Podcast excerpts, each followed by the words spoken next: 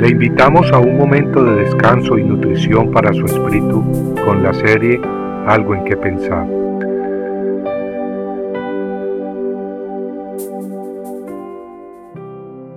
¿En dónde está?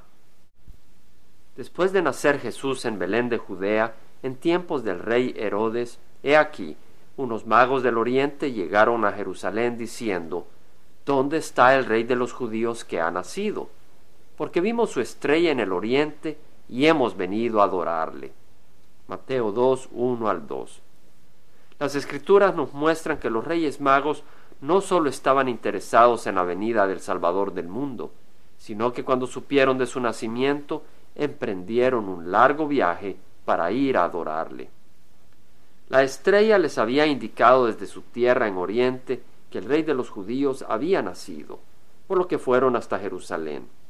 Sin embargo, habiendo llegado a Jerusalén, preguntaron, ¿dónde está el rey de los judíos que ha nacido?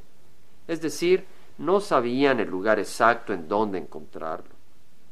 Al preguntar en Jerusalén, los escribas dijeron, en Belén de Judea, porque así está escrito por el profeta, y tú, Belén, tierra de Judá, de ningún modo eres la más pequeña entre los príncipes de Judá, porque de ti saldrá un gobernante que pastoreará a mi pueblo Israel.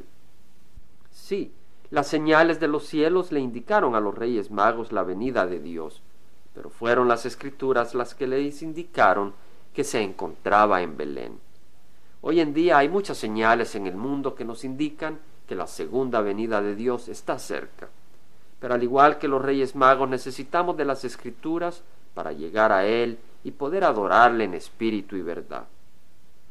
Amigo, si usted ha crecido en un lugar similar al mío, estoy seguro que ha celebrado muchas Navidades, pero tal vez sin nunca experimentar la presencia viva de Cristo.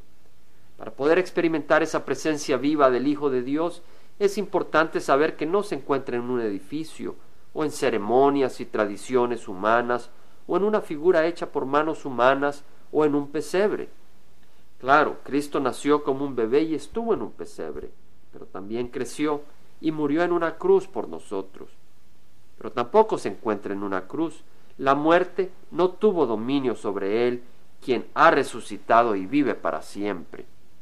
Jesús antes de partir y subir a los cielos dijo, He aquí yo estoy con vosotros todos los días hasta el fin del mundo. Esa promesa no es para todos, sino para quienes como los reyes magos, depreciando los atractivos de este mundo, emprenden ese viaje para ir a adorarle. Amigos, hay señales en los cielos y la tierra. La misma creación nos muestra que hay un Dios, pero usted tal vez se pregunta, ¿en dónde se encuentra? Quiero ir a adorarle. ¿En dónde? En un corazón humillado y arrepentido por el pecado, en un corazón agradecido por el amor infinito mostrado por Jesús en la cruz, en un corazón dispuesto a adorarle y a recibirlo a Él y su palabra, haciéndole rey de su vida. Jesús dice, He aquí, yo estoy a la puerta y llamo. Si alguno oye mi voz y abre la puerta, entraré a Él y cenaré con Él y Él conmigo. Ábrele el corazón a su palabra, y así lo recibirá a Él, pues Él es el pan de vida que bajó del cielo, la palabra de Dios encarnada compartiendo algo en que pensar, estuvo con ustedes Jaime Simán. Si usted desea bajar esta meditación, lo puede hacer visitando la página web del Verbo para Latinoamérica en www.elvela.com. Y el Vela se deletrea E L B de verdad E L A donde también encontrará otros materiales de edificación para su vida. Puede también escribirnos al Vela Pio Box 1002 Orange, California 92856, Estados Unidos. Dios le bendiga.